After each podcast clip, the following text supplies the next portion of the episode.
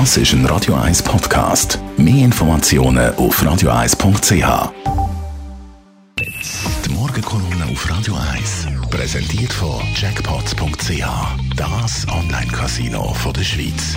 Jackpots.ch. So geht Glück. Der Matthias Ackert ist Chefredakteur und Verleger von der Kommunikationszeitschrift. Persönlich guten Morgen, Matthias. Guten Morgen, Marc. Alles klar, natürlich schauen alle auf den Bundesrat und sind gespannt, wie er mit dem Lockdown und den Lockerungen wird umgehen. Ja, du hast gesagt, alles klar. Beim Bundesrat dürfte nicht alles klar sein. Da wird eine heftige Diskussion geben.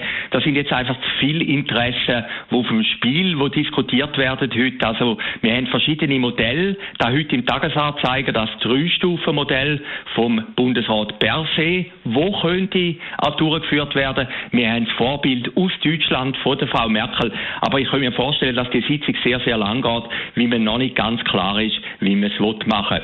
Die erste erste Phase ist jetzt vorbei. Das war ein bisschen die Schockphase, gewesen, wo man in eine Situation reingekommen ist, wo man noch nie gehabt hat, wo jetzt alles stillgestanden ist, wo man Kredit verteilt hat, wo der Bundesrat eigentlich auch nicht gross angegriffen worden ist.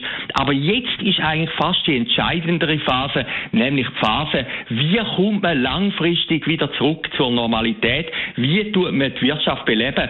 Und ich glaube, mittlerweile dürfte es den meisten klar sein, Konsequenzen von dieser ersten Corona-Krise, die dürften sehr tiefschürfend sein, dürften im krassen Widerspruch stehen zum Wetter draussen. Prognosen, die sind sehr, sehr düster, vor allem auf der wirtschaftlichen Sicht. Wenn man sich jetzt einfach mal vorstellt, die Zahlen gestern im Kanton Zürich, 30 30.000 Betriebe, einfach mal die Vorstellung, 30.000 Betriebe im Kanton Zürich haben momentan Kurzarbeit. Jede dritte Arbeitnehmerin oder Arbeitnehmer hat Kurzarbeit im Kanton Zürich. Schweizweit sind das 1,5 Millionen Arbeitnehmerinnen und Arbeitnehmer. Und jetzt ist natürlich schon die Frage, wie geht das wirtschaftlich weiter?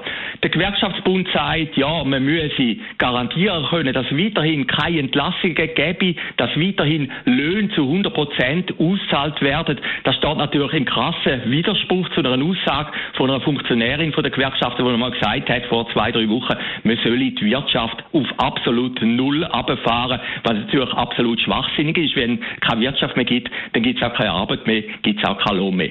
Das sind also die Sachen, wo jetzt Politiker in Bern sich mit dem auseinandersetzen und das sind sehr, sehr schwierige Entscheidungen und Entscheidungen, die heute gefällt werden, haben wirklich auch Konsequenzen auf die nächsten Monate, wenn nicht ja. Es gibt ja zum Beispiel jetzt einen Vorschlag vom Bundesrat Berse, wenn man einem Tagesanzeiger heute glauben kann, der sagt, die Restaurants zum Beispiel können erst im Juni wieder auftun. Was ist denn die Konsequenz für die Restaurants? Sie sind nochmal einen weiteren Monat geschlossen und das da wo man kein Prophet sein, wird für viele Restaurants in der Schweiz eine sofortige End bedeuten.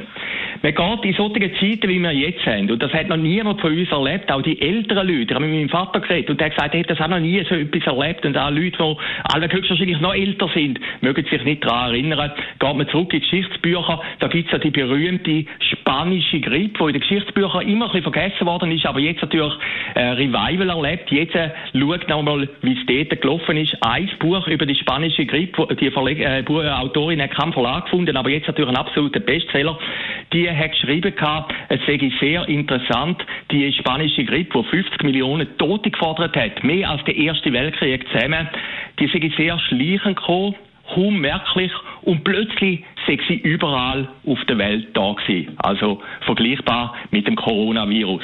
Und jetzt kommt die Pointe von der Geschichte, sie habe auch nicht abrupt geändert, sondern sei langsam ausgefasert.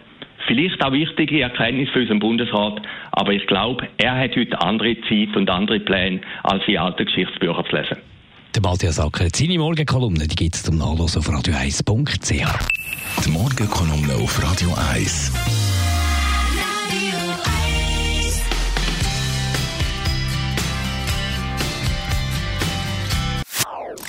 Das ist ein Radio 1 Podcast. Mehr Informationen auf radio1.ch.